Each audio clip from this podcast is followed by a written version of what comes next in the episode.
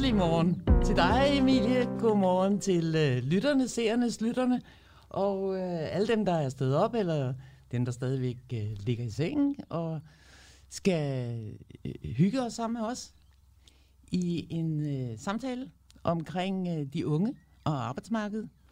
Og øh, Emilie, du er min gæst i dag, og det er du, fordi jeg så dig til, øh, som, som ordstyrer. Du er professionel ordstyrer i politiske debatter. Og jeg så dig over til øh, folkemødet på Bornholm, og jeg må sige, at jeg var mere interesseret i, hvordan du klar, altså mere øh, fascineret af den måde, du var, end jeg faktisk lyttede efter de her debattører. Øh, så Det, var, Det det, det var jo ikke min opgave som morstyr egentlig, men, men, øh, men tusind tak. ja, men øh, ja. jeg synes bare, du gjorde det øh, sindssygt godt. tak skal du have. Og øh, jeg vil gerne tale med dig i dag om øh, det der med de unge og en generationskløft og nogle, øh, hvad skal man sige, nogle, nogle, nogle udtalelser, jeg har oplevet fra den unge generation mod den ældre generation, som jeg står for. Mm. Og nu må vi ikke være bange for at tale alder. Hvor gammel er du? Jeg er 27 år. Og jeg er lige over 60. Yes. Så øh, der er et godt spænd imellem. og til det har jeg jo skrevet en, øh, til det har jeg skrevet en lille, en lille kapitel i vores lydbog, fordi vi kigger jo på det her som en lydbog i 13 kapitler. Det er lettere at lytte til den her lydbog, end at læse nogle af alle de bøger, man har slæbt med på ferie i kufferten. Ikke? Yes. Så øh, here we go. Her kommer kapitel 5 i vores lydbog om arbejde i dag. De otte indvendinger hedder kapitlet. Hey, du er jo ikke lige så forstokket som mine forældre. Øh, jeg, jeg tager det som et kompliment, eller jeg vælger at tage det som et kompliment, for jeg føler mig en ærligt talt en lille smule gammel og overflødig for første gang i mit liv. Min unge kollega, der er kommet med udtalelsen, er den første, jeg hører, der giver udtryk for sin generations indstilling til os, der har villa, vovse og voldforbrug. Hun fortsætter til. Åh oh, ja, jeres generation har jo svinet og rodet og ødelagt, og nu er det os, der skal rydde op. Ja, måske. Øh, hun er jo ikke den første, der klager. Der var jo også hende der fra Sverige, Greta... Åh, oh, jeg kan ikke komme på efternavnet. Nå, kort tid efter, der sidder jeg med min producer, og han giver udtryk for fuldstændig det samme. I har ødelagt økonomien, I har ødelagt klimaet, naturen, og selvom vi unge er de bedst uddannede nogensinde, så er det jo umuligt at komme ind på boligmarkedet eller få et ordentligt job. Se, nu begynder der at tegne sig et billede, at den unge generation er så vred på os, øh, på os de gamle, at de sikkert samles i mørke kælderlokaler og kaster dartpile efter ældresagens gratis kalender. Og når der tegner sig et billede, så er det godt at være nysgerrig. Det er i hvert fald bedre, end at komme med umiddelbare indvendinger. Og indvendinger, der maler billedet af, at man ikke gider at lytte. Jeg lærte engang på et salgskursus, at der kun findes otte indvendinger for ikke at gå videre med en idé. Og kunne man ligesom behandle dem, altså de indvendinger, så var man tættere på et ja. Eller en dialog. De otte indvendinger lyder som sådan. 1. Det har vi prøvet, det duede ikke. 2. Det er en dårlig idé. 3. Vi er allerede i gang med nogle andre. 4. Vi har ikke tid lige nu. 5. Kan du sende mig en mail? 6. Det bruger vi slet ikke. 7. Det har vi ikke råd til. 8.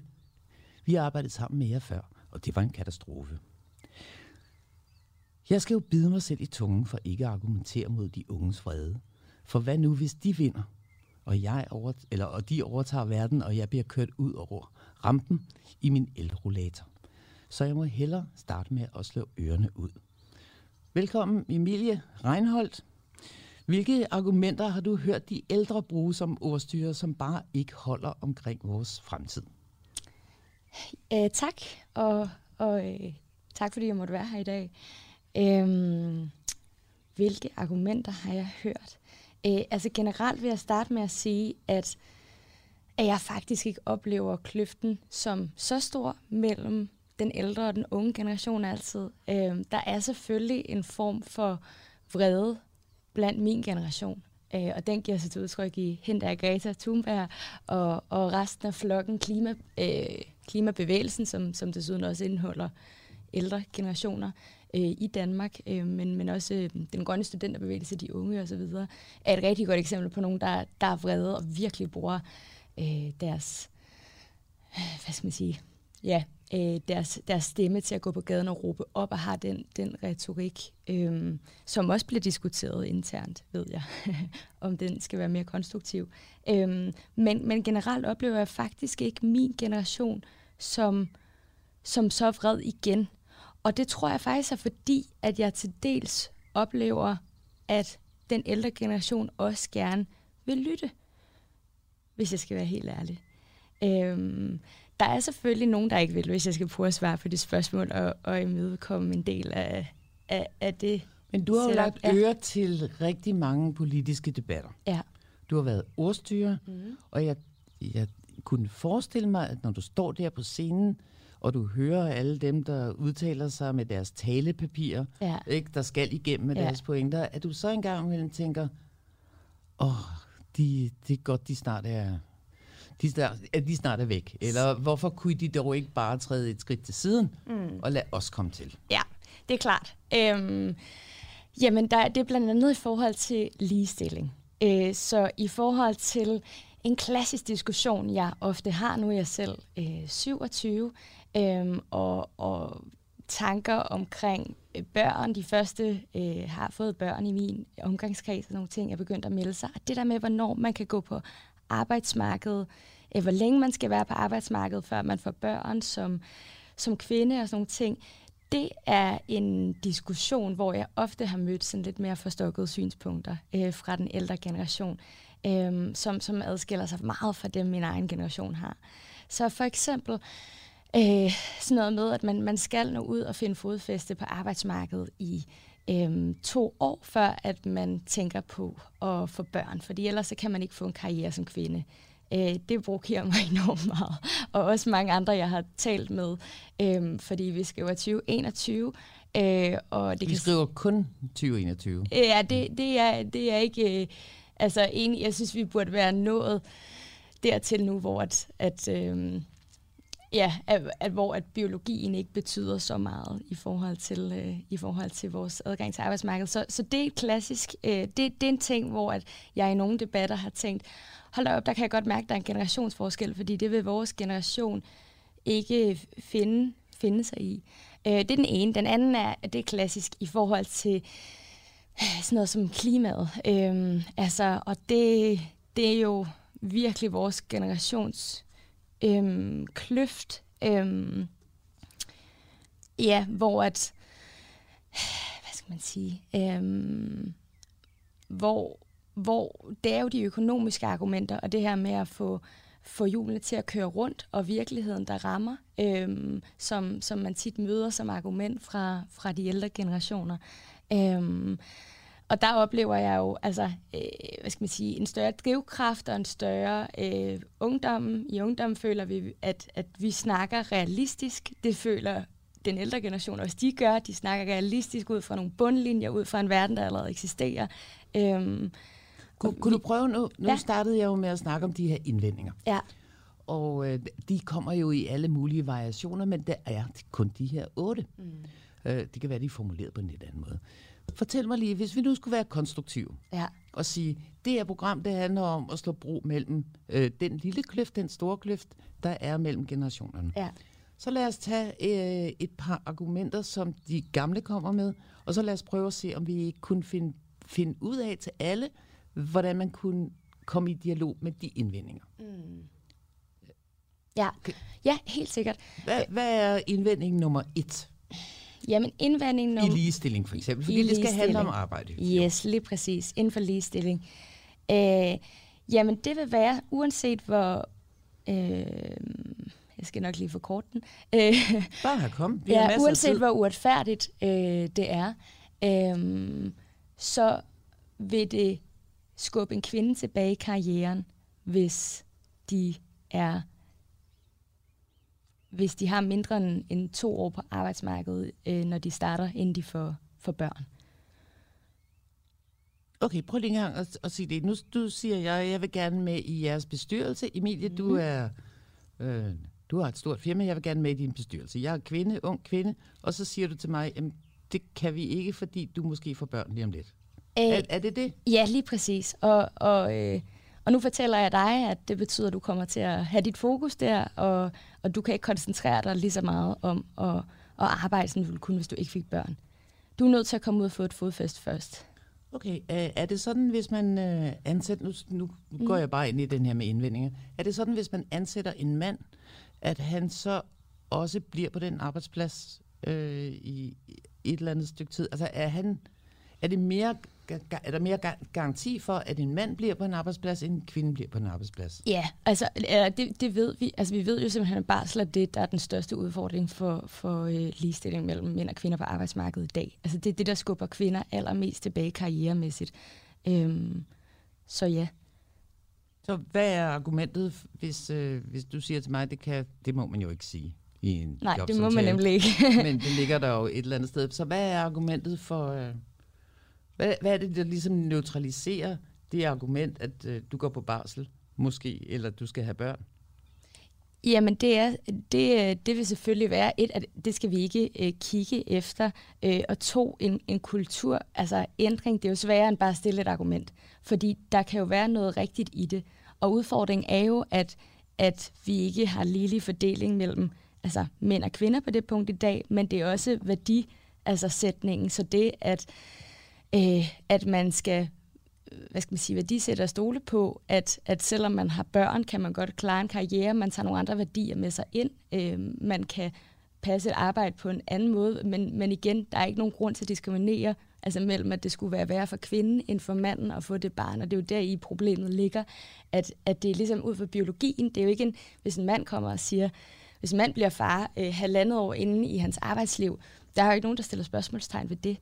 Øh, og, og det er noget, jeg har diskuteret meget i mine debatter, og det er noget, hvor jeg virkelig mærker, øh, hvad skal man sige, den ældre generation forsøger at imødekomme ved at sige, vi kan godt se det er uretfærdigt, men sådan er det bare. Sådan er det bare. Det er rigtig meget det, der er argumentet, og det er jo også nogen, jeg kender godt, altså nogen, der står mig nær, som, som forsøger at hjælpe os og sige, jamen vi kan også godt se, det er uretfærdigt, men, men du kan bare ikke gøre noget ved det. Og der oplever jeg virkelig for min generation, at sådan, jo, fandme så, altså det kan vi, og det skal vi, øh, fordi det giver simpelthen ikke nogen mening, at, at der stadig er den her forskel på kønnene. Og nu taler jeg meget fra en kvindes synspunkt i forhold til, til ligestillingsmæssigt. Øh, hvad skal man sige, i forhold til de fordele, der er for os. Men fra en mands side af, er det jo lige så meget, og det begynder vi heldigvis at fokusere mere på, mandens rolle til, til et barn, og det, at det ikke er ham, der behøver at køre karriere på arbejdsmarkedet. Altså det her med også at kunne ændre kønsrollen på arbejdsmarkedet, det er jo en lige så stor gave til manden. Øh, og det, det, det er virkelig en af de store ting, der fylder meget, øh, synes jeg, i, i de debatter, jeg har taget. Ja. Jeg skal huske at sige, at, at hvis der er nogen, der er stået op, og nogen, der er ved tasterne, må de meget, meget gerne se, øh, stille spørgsmål til Emilie, hvis de har lyst. Det gør man på 1245 mellemrum DUAH. Mm.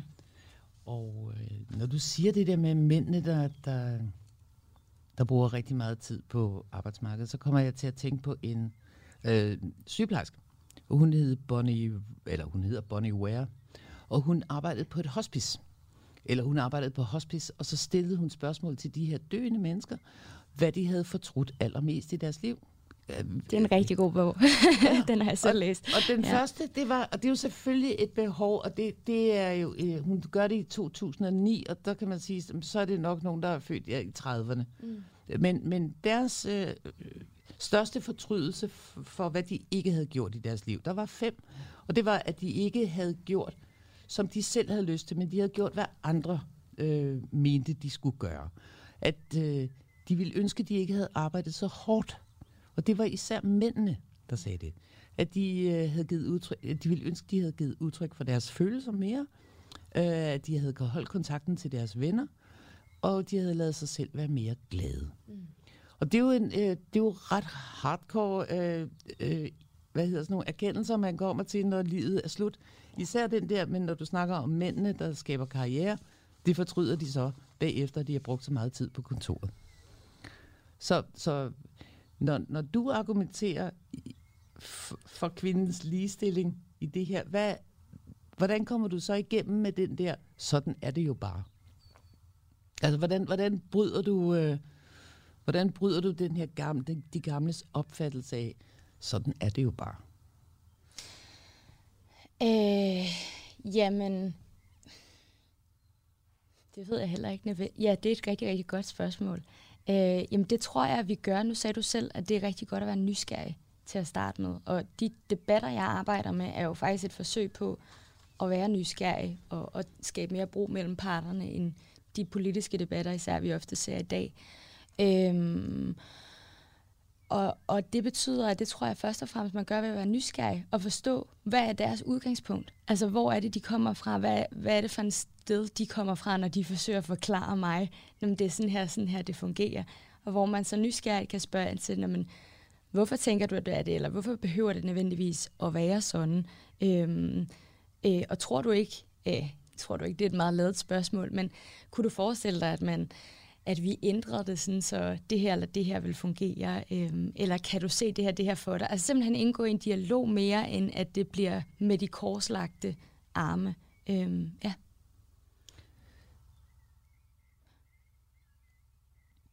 I går havde vi Dennis øh, Nørmark i studiet. Mm. Han er antropolog og har skrevet øh, pseudoarbejde tilbage til, øh, tilbage til arbejdet. Ja. Og han snakkede om det her med generationer. Hvordan vi i virkeligheden burde kigge på hver generation hver for sig. Øh, jeg kunne godt tænke mig at spørge dig, hvad er din generations øh, indstilling til arbejde? Hvordan ser du jeres arbejdsmarked og jeres fremtid? Det er et helt vildt godt spørgsmål, og det har jeg selvfølgelig også tænkt over, inden jeg skulle herind i dag, og jeg synes faktisk, det er lidt todelt. Øhm, jeg vil gerne tage udgangspunkt øh, til mit svar her i en konference, øh, hvor jeg var ordstyrer for dansk øh, i Dansk Industri, og hvor vi faktisk havde fokus på øh, netop unges måde at være på arbejdsmarkedet på, og hvad er det, ungdommen efterspørger i dag. Det var tilbage i 19. Øhm, og det var todelt, fordi flere af de undersøgelser, som konferencen ligesom øh, øh, var baseret på, men også de udtalelser, der var undervejs fra nogle af de unge, var på den ene side, så stiller man større krav til arbejdsgiverne i form af, at man vil gerne have en, øh, man vil gerne være på en arbejdsplads, der har et godt ry, og som gør en forskel. Øhm, og det er både i forhold til socialt ansvar og klima. Øhm, så det her med, at, at vi i virkeligheden, det hænger jo også meget sammen med, hvordan det politiske landskab har ændret sig og sådan nogle ting. Vi er ikke medlem af partier og sådan nogle ting i dag i højere grad, men, men vi udøver en eller anden form for politik eller, eller vores værdier også gennem de arbejdspladser, vi til dels vælger. En af undersøgelserne viser blandt andet, at man har større tiltro til øh, EU og virksomheder, når det handler om at øh, øh, gøre noget i forhold til klimaet, for eksempel. Mere end man har til vores politikere. Så det er, den, det er den ene del af det i forhold til det her med, hvad, hvad skal man sige, at, at vi egentlig, at det betyder meget, hvilken type arbejdsplads vi arbejder på, hvilke værdier vi kommer til at arbejde for. Sådan noget som mangfoldighed var også en, et parameter, man i høj grad lagde vægt på. Så det er den ene del af det. Den anden del af det er, at work-life balance også fyldt enormt meget. Og det synes jeg er en vildt interessant diskussion. Nu bliver det todelt igen. Fordi på den ene side er min generation jo den, der topper i stress og angst og depressionsstatistikkerne, og jeg ved ikke hvad, der er en rigtig, rigtig kedelig udvikling der, og vi er på meget, mange punkter en præstations generation, nulfejlskulturen osv., er noget, der har hersket enormt meget under vores generation. Og det her med, og det, det synes jeg er enormt interessant, det kan vi også snakke videre om, men det her med, at, at øh, den mængde tid, du arbejder, er lige med, hvor vigtig du er. Øh, eller hvor, ja, hvor travlt du har, signalerer ligesom, hvor, hvor vigtig du er. Det, det er den ene bølge, jeg ser. Den anden bølge, som så er en modtendens til den, jeg også ser i min generation, det er det der med simpelthen ikke vil, at vil finde sig i, at vi skal gå ned med stress, at vi skal arbejde så mange timer om ugen, øh, og at vi begynder at ja, tænke mere over work-life balance.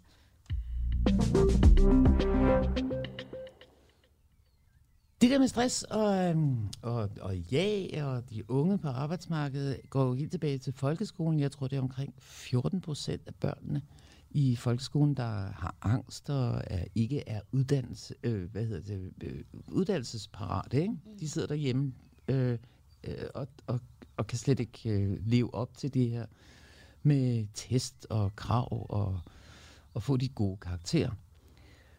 Hvornår tager I øh, Er der en tendens til, at I selv tager et ansvar for ikke at blive stresset? Kunne man forestille sig, at det også er jeres ansvar at sige, øh, slå i bordet og sige, nu, nu, nu stopper den her øh, hamsterhjul?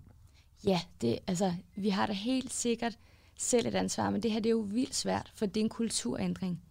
Og det betyder, at det, vi kan ikke gøre det alene. Og sådan er det jo med rigtig mange af de her ting. Det er egentlig lidt, altså, jeg skal nok øh, svare på det om lidt, men det, det er lidt i forhold, det er lidt det samme med klimaet, det er lidt det samme med ligestilling. Det handler ikke om, at vi skal komme som generation og bulre det igennem, eller sådan, vi er simpelthen nødt til at gøre det i fællesskab, fordi ellers så sker det ikke.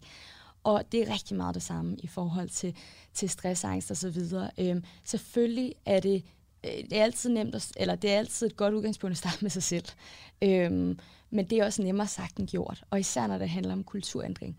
Øhm, så, så det starter selvfølgelig med en italesættelse, og man selv er et godt eksempel i forhold til øh, at kunne vise. Nu har jeg for eksempel øh, Øh, selv lige skrevet speciale, og et af målene der var der, at, at vi ikke skulle øh, stresse os igennem og sidde kl- til klokken lort om natten, og det var ikke noget, vi ville være stolte af. Tværtimod var det faktisk processen, vi, vi fokuserede på, og, og vi skulle øhm, hvad skal man sige, vi skulle have et godt forløb. Altså det var lige så vigtigt som hvordan det gik, og det var jeg egentlig enormt stolt af. Øh, og det er ikke noget, der er super meget fokus på, slet ikke på et studie, som, eller har været det på, mit studie, på et studie som, som mit, som er statskundskab, Øh, og mange andre den type studier.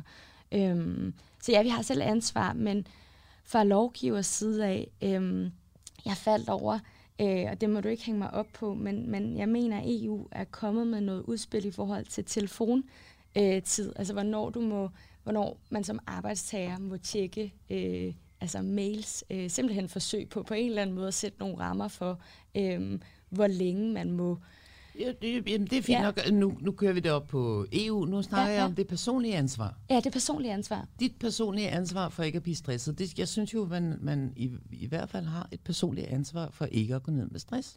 Ja, og så siger jeg, at selvfølgelig, selvfølgelig har du det. Øh, til dels, men det er også bare, vi er nødt til at have nuancerne med, fordi hvorfor bliver jeg stresset?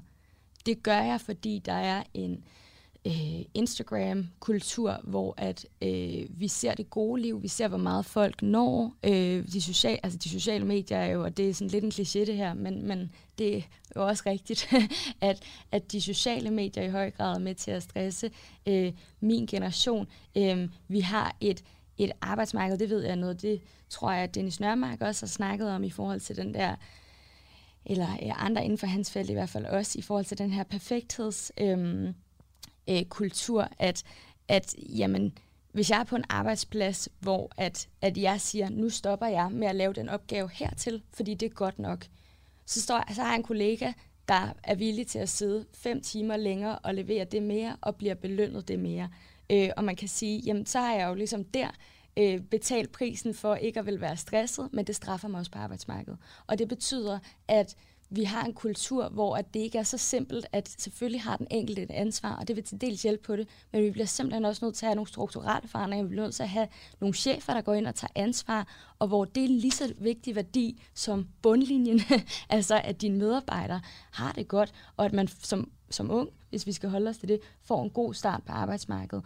Øhm, så jeg, jeg er enig med dig i, at selvfølgelig har man selv til dels et ansvar, det har vi altid, men det her det er så stor en omvæltning, at at, at det kræver strukturelle forandringer. Men så lægger du øh, lidt ansvaret over på, øh, på nogle andre, ikke? Mm, ja, jeg siger øh, ansvaret øh, todelt i hvert fald, ja. ja.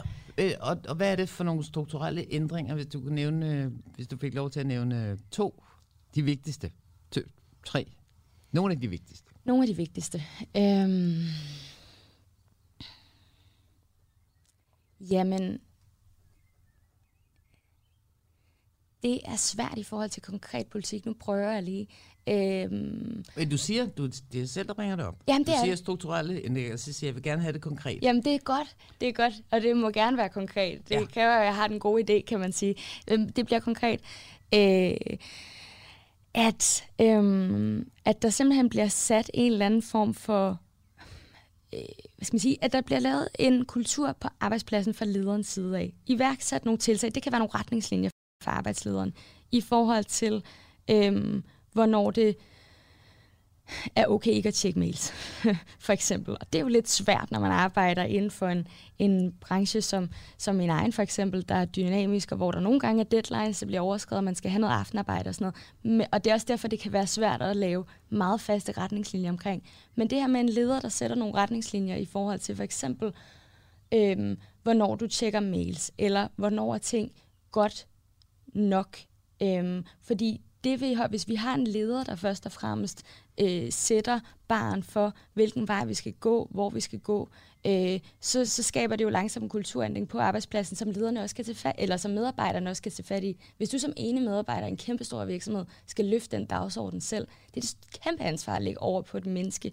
Øhm, og det kan man godt, men det kan man kun, hvis vi løfter i flok, og det tror jeg er nemmest, hvis, hvis man har en leder, der sætter, sætter nogle retningslinjer. Så retningslinjer kunne være øh, en ting, og nu sagde jeg selv det her med, med EU-lovgivning før, og, og det er ikke for at tage det op på et højt niveau, men, men, øhm, men, men for lovgivers side af, at der også bliver udstukket nogle retningslinjer. Jeg ved, SF har jo været ude med, hvornår må øh, offentlige personer, eller mails fra det offentlige, må ikke sendes i, i weekender og, og på aftener, og det er en måde ligesom ikke at stresse folk på. Så det her med en kulturændring kommer jo også med lovgivning overfra. Det, det kunne jeg godt have et ønske om, ja.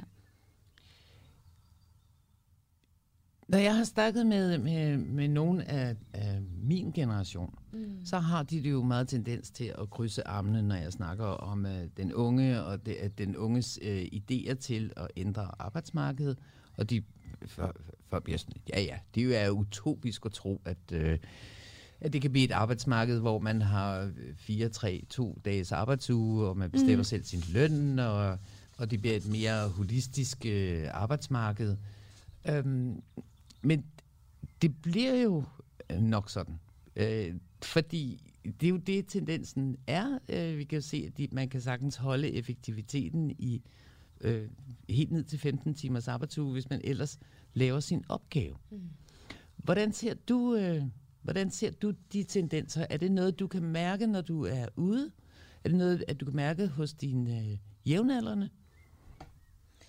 Øh, ikke, øh, ja, jeg kan mærke lysten til det. Altså, work smart, not hard. Øh, det er meget nemmere sagt end gjort.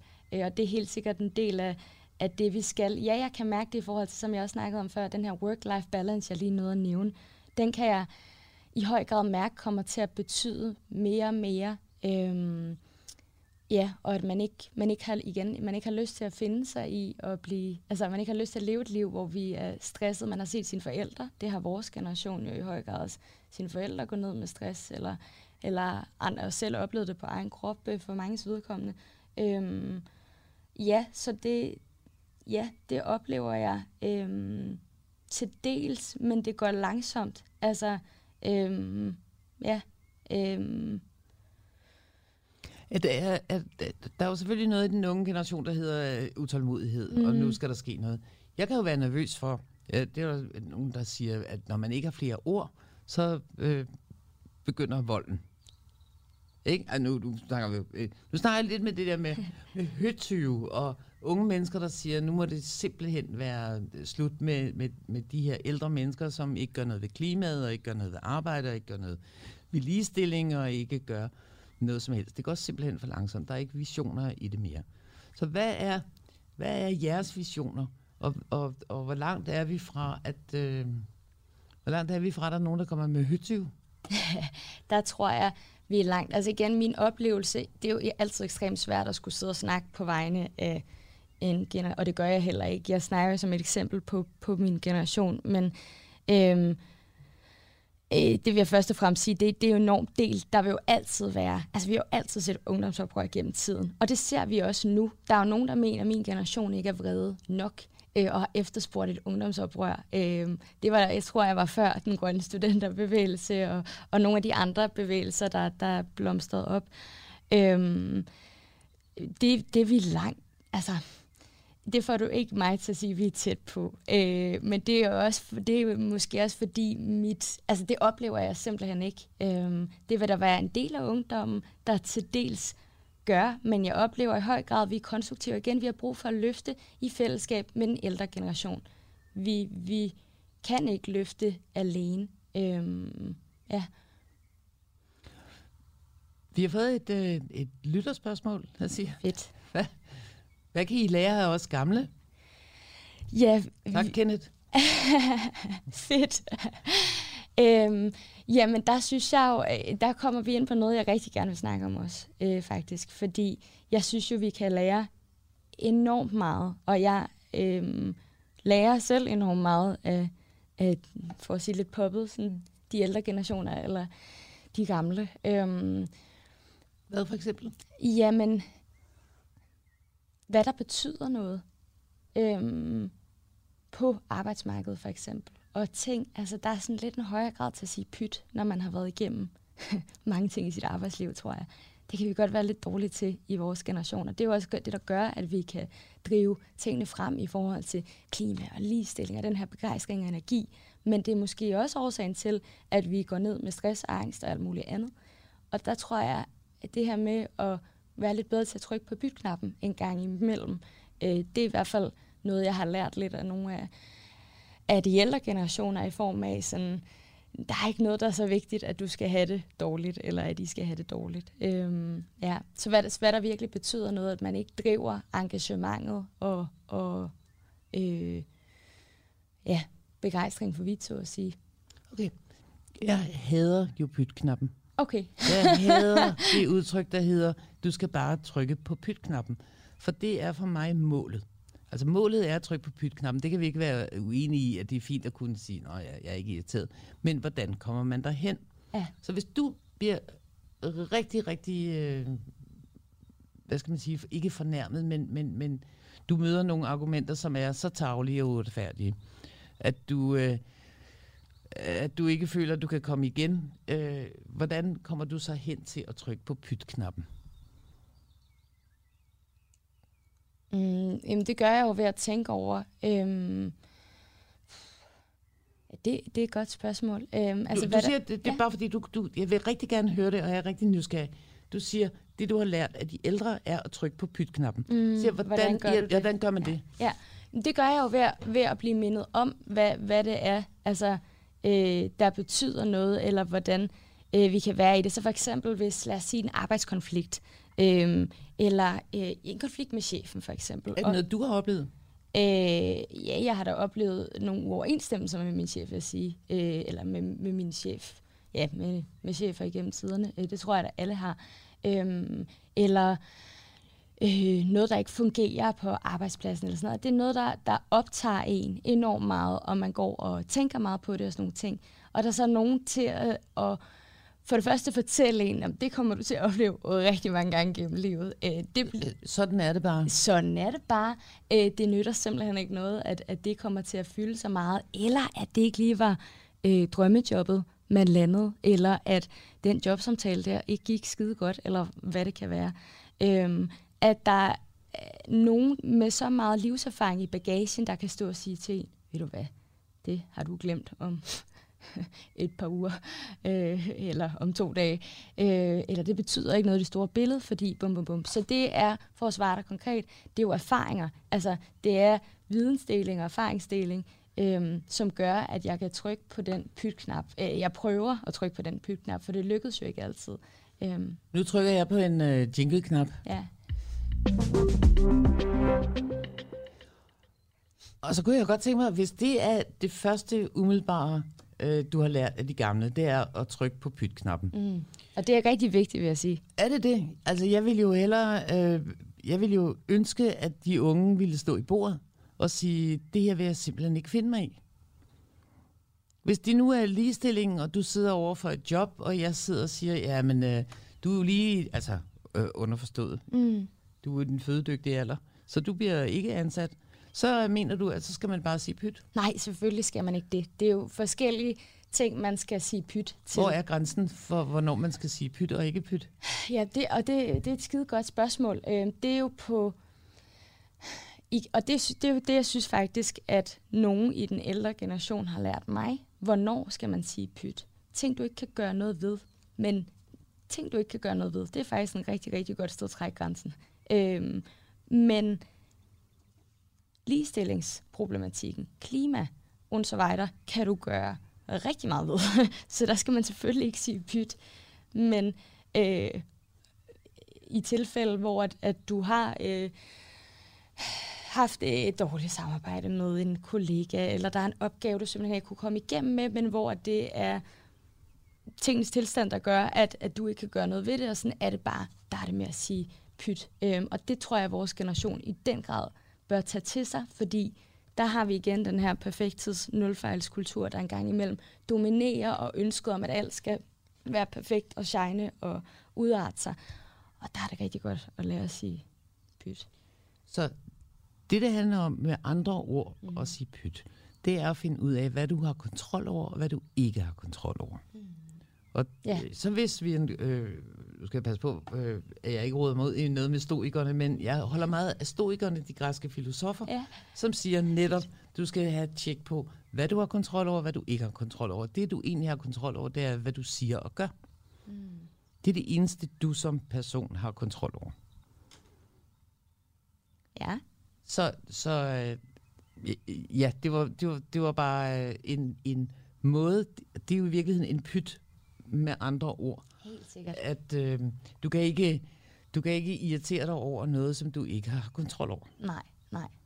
Så der skal du finde grænsen. Så allerede der, der kom vi et skridt øh, mod hinanden, fordi jeg tænkte det der med, ja. Det gjorde vi. Pyt. Og må jeg lige følge op på det her pyt. med den ældre generation? ja. Altså, fordi jeg synes, det er, når, man der, øhm, når vi nu snakker om arbejdsmarkedet, og når vi snakker om, om den ældre generation, og hvad man kan lære af den ældre generation, så synes jeg, der er en stor problematik i forhold til, at, at det, er de, øh, det er de værdier, man som ungdom bærer med ind, det hurtige, det energiske, øh, det omstillings også et, det er et trigger over for mig til gengæld, det er omstillingsparate, det er vi skulle alle sammen efter corona, men øhm, det, er det, det er de værdier, man i høj grad efterspørger, oplever jeg, og, og øh, tror jeg også mange af mine øh, har jeg et indtryk af mange fra min generation, som værende noget, man efterspørger, hvorimod jeg snakker med enormt mange fra en ældre generation, der har altså sværere ved at få job, lige så snart man rammer en alder, eller sværere ved at skifte branche og sådan nogle ting. Og, og det synes jeg er en enorm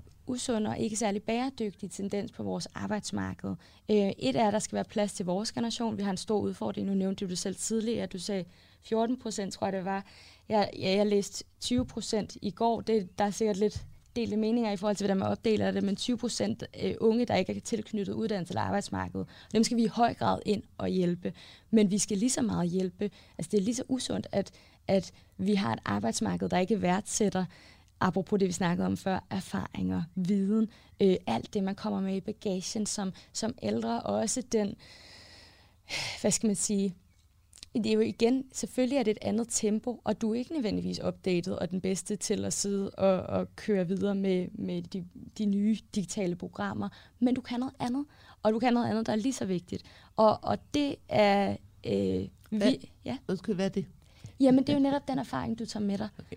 Det er jo netop den erfaring, du tager med dig. Og det er super bredt. Det bliver øh, måske ikke så meget mere øh, konkret. Det er den viden.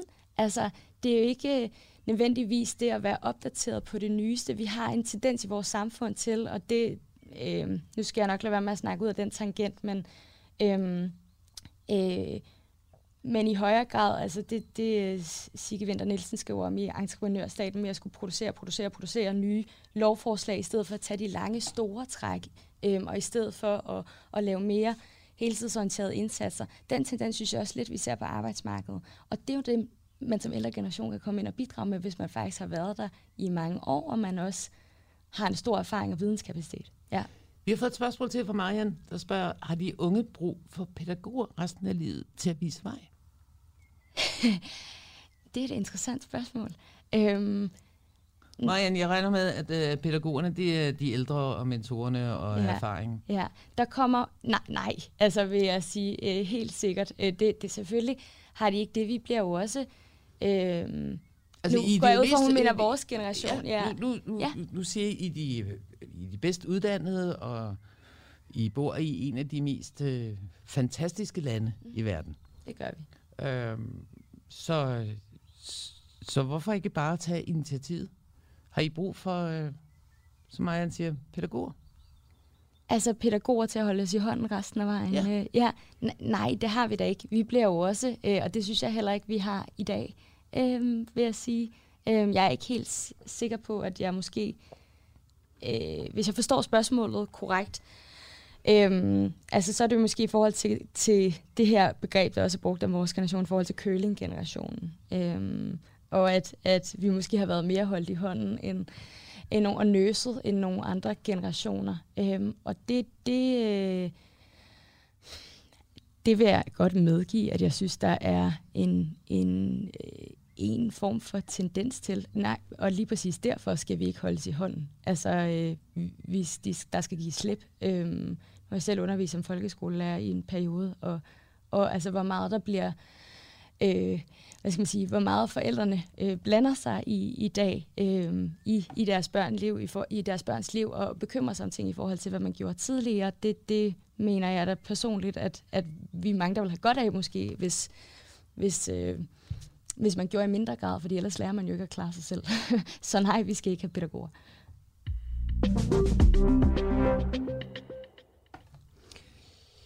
Når du øh, er ordstyrer på de forskellige debatter, får du så nogensinde lyst til at, at blande dig selv og sige, I, I har... Jeg regner med, at det er forholdsvis ældre mennesker, du står og er ordstyrer overfor. Øh, får du lyst til at blande dig nogensinde og sige, sådan er det ikke helt ja, det gør det i hvert fald. Det er skønt at blive inviteret ind i radioen selv og kunne sidde og snakke lidt i dag. Selvfølgelig gør jeg det. Øhm, og, øh, og derfor forsøger jeg også at lave adspredelse i panelerne, så det ikke kun får at sige lidt poppet af ældre hvide mænd, der sidder i mine debatpaneler, men når jeg selv har en mulighed for at øge indflydelse på, hvem der kommer til at sidde der, så ser jeg rigtig gerne, at der er lidt mere adspredelse.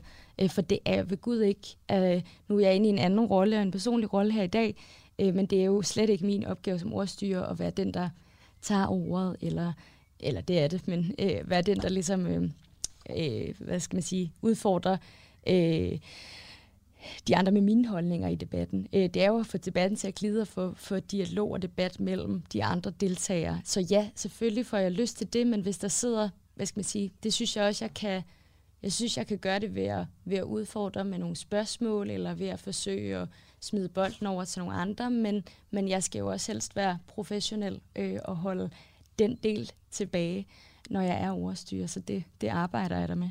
Synes du, der mangler øh, taletid til den unge generation?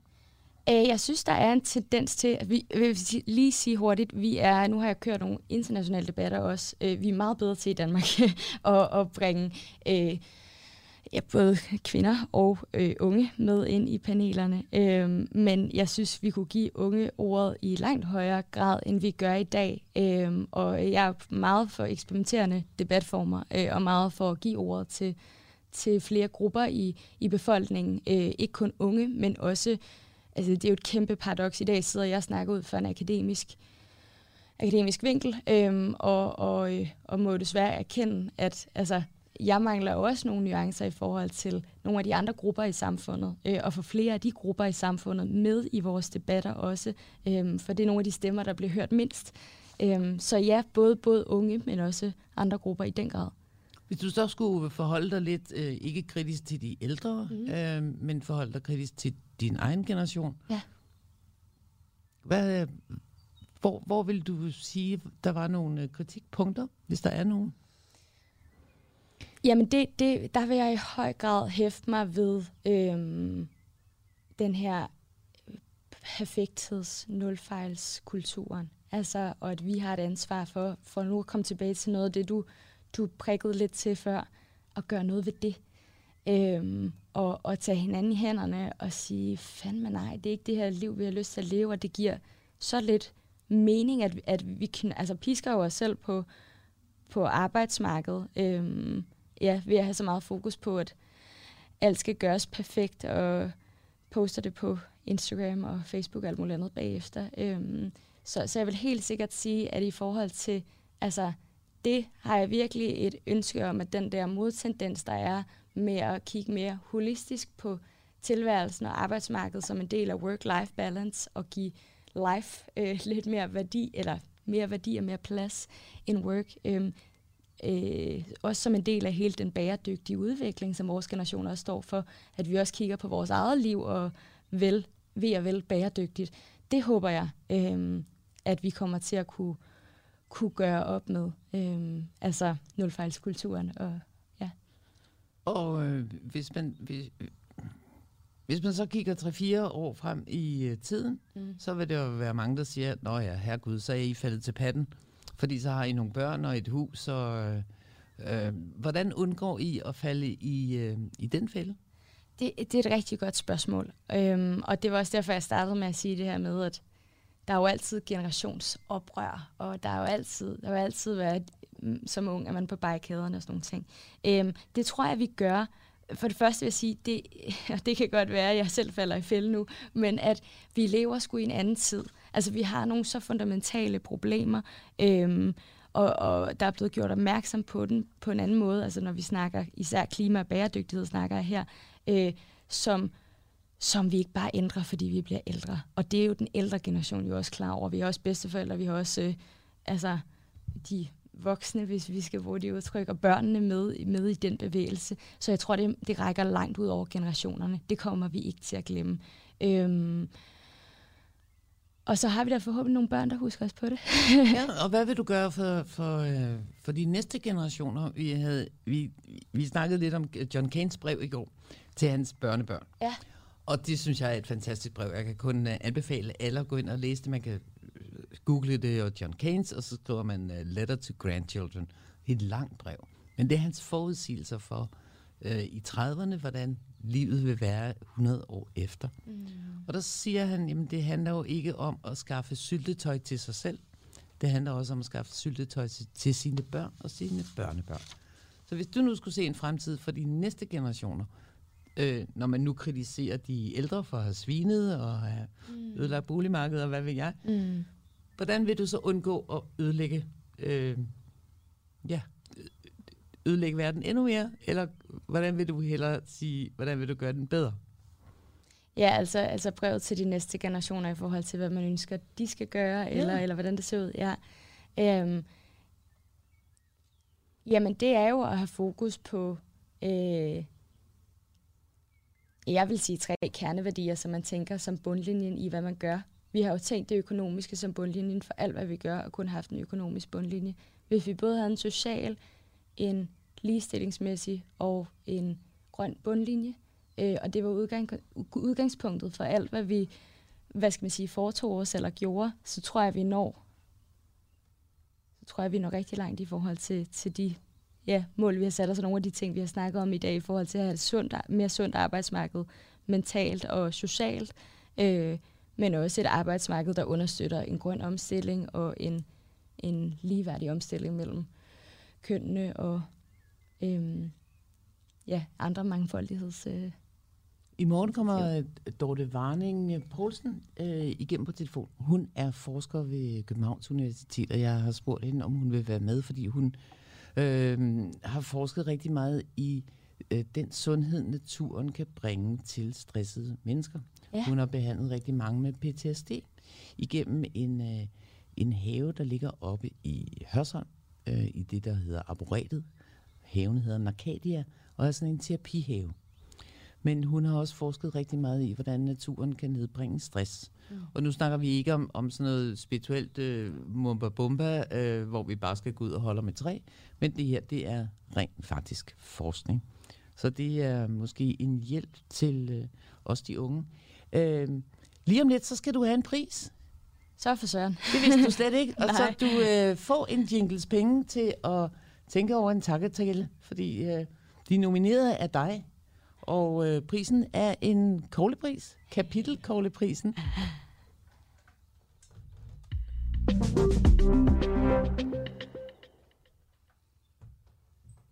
Og hvis der er nogen, der kan høre en dør øh, smække, så er det endnu en af de unge. Hej Nikolaj. Hej. Hej, Nikolaj er producer og redaktør. Emilie, Nikolaj, Nikolaj, Emilie. Hej Nikolaj.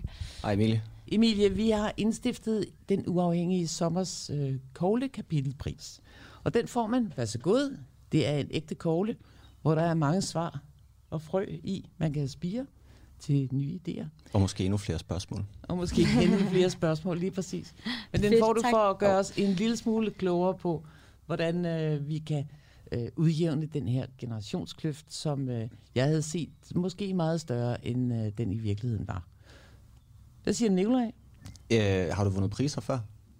Er det din første pris, du skal til at, øh, til at have overrækt?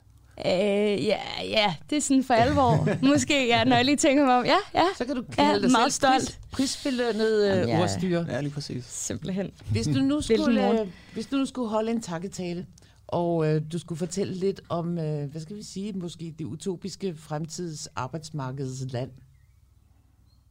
Hvordan ser der så ud i det, øh, i det perfekte arbejdsmarked? Øh, på det perfekte arbejdsmarked. Du skal starte med at sige tusind tak for prisen. Jeg var så fokuseret på. Tusind tak for den smukke øh, koglepris. Den ligger godt i hånden, vil jeg sige. godt i kontakt med naturen her. øhm, på det perfekte arbejdsmarked, der tager man mere udgangspunkt i den enkeltes kompetencer, øhm, og hvad den enkelte kan bidrage med. Så i stedet for at passe ind i en bestemt jobbeskrivelse, tager vi mere udgangspunkt i, i den enkelte, og hvad man kommer med. På det perfekte arbejdsmarked, der øh, har vi dannet et bæredygtigt arbejdsmarked, hvor at, øh, at det er lige så ambitiøst at vil øh, gå hjem klokken 4 eller holde en fridag, som, som det er at levere øh, gode opgaver. Øh, vi har mere fokus på at work smart, not hard. Øhm, øh, vi har et arbejdsmarked, hvor at, at vi kan se samfundet afspejlet i den øverste ledelse, øh, både i form af hudfarve, i form af i den helt utopiske verden også øh, forskellige social, sociale lag, og selvfølgelig også køn, som vi har været rigtig meget inde på i dag. Øh, og så har vi et arbejdsmarked, der i høj grad understøtter den samfundsudvikling, der er brug for, så er med til at producere de grønne løsninger og alle de andre ting, vi har brug for fremadrettet. Så altså, det, jeg hørte dig sige som det første, det er, at, at vi på en eller anden måde, som vi nok allerede er i gang med, skal ud og danne vores eget job. Altså vores generation. Jeg, vi, er, vi er nogenlunde jævnaldrende. Mm. Men vi skal simpelthen ud og danne vores eget job. Hvornår ved du så, hvornår du er færdig med arbejdet, hvis, du, hvis det er baseret på den enkeltes kompetencer, og ikke nødvendigvis på virksomhedens, hvad skal man sige, vinkel eller profil? Øh, jamen, det, vi skal, ja, til dels skal vi ud og danne vores eget job, men det jeg egentlig forsøgte at sige, var, at det er lige så meget virksomhederne, der skal tage udgangspunkt i, hvad den enkelte kommer med. Mm. Så det her med, at man er bedre til at, at øh, kunne se, hvad det enkelte menneske kan byde ind med, og se fordelene i det, i stedet for ulemperne, eller i stedet mm. for den kasse, man kan passe ind i. Øhm, så det var lidt noget andet, måske, ja. end det, du siger. Men, men for at byde ind på det, du siger, øh, vi har jo flere i min generation, der bliver iværksættere. Ja. Øh, og, og, øh, og det er også lidt apropos, det er en udfordring for, hvad skal man sige, det, der rider vi med på bølgen af, det er jo også selv, og jeg har selv firma, mm. og der kommer man i høj grad til at arbejde ufattelig meget, og det kan være svært at sætte sin egen arbejdstid. Ja. Øhm, men Men det er jo nemlig ja. det, fordi, fordi altså, som jeg ser det i hvert fald, vores generation, der arbejder meget mere freelance-baseret, Ja. og meget mere projektansættelser. Ja, og, ja. Og, og det kan være, at du måske, for eksempel dit job, du har tre jobs i løbet af en måned. Mm. Så kan det være, at næste måned, der er ikke en skid at lave. Mm. Hvad, hvad, hvad, hvad, gør, hvad gør du så? Altså, hvad, hvordan, hvordan, hvordan, sikrer vi, hvordan får vi en eller anden form for sikring på, at vi kan leve af at arbejde, og ikke bare skal sådan leve fra... fra dag til dag. Ja, lige præcis, of. lige præcis. Ja, ja. Øh, jamen det gør vi jo både, altså hvad skal man sige, ved altså, flere politiske tiltag, men det er vel også dem, der vælger en, øh, eller øh, er nødt til at tage en freelance tilværelse. Mm. Øhm, der skal vi jo finde fornuftige igen og bæredygtige måde at være i det på. Når man er freelancer, det ved du også selv, så er der skæve tidspunkter. Ja. Alt for tidligt i morgen, man skal jo bare arbejde på. for eksempel. øhm, eller for mit vedkommende meget aftener også, øh, Mm. og weekender og sådan nogle ting. Øh, og der skal man jo så tage sig friheden på nogle andre tidspunkter. Det er jo mere mængden af arbejdstid, Ja. som, som jeg tror, det er essentielt. Men det er et godt spørgsmål, og jeg har ikke nødvendigvis det perfekte svar på, hvordan Nej, det har jeg heller ikke selv. vi fikser det. Men, men øh, jeg vil gerne fokusere på, at, at der kan man så gøre det med mængden af arbejdstid. Ja. Ja. Så det er Hvad noget med, det, det, det? Ja. civil, det er civilsamfundet, der går forrest, før politikerne begynder at reformere. Er det ikke, er det ikke sådan, det altid, altid har fungeret? øhm, det er faktisk, altså, det er jo en stor diskussion, du Ja, tager det hul på det. der. Ja, Det er Jeg tror, altså, det går hånd i hånd, Ja. øhm, og det kan være begge dele.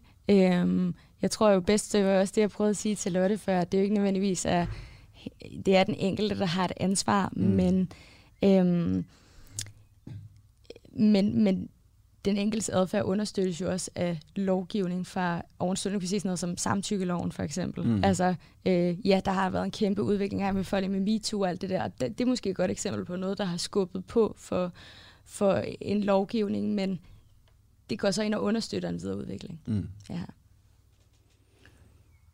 Næsten til slut i vores programrække har vi en, øh, en øh, kvinde, der hedder Louise Orbensen. Hun har brugt fire år af, sin, øh, af sit liv her for nylig for at tage rundt i verden og kigge på ledelse og arbejdsmarked.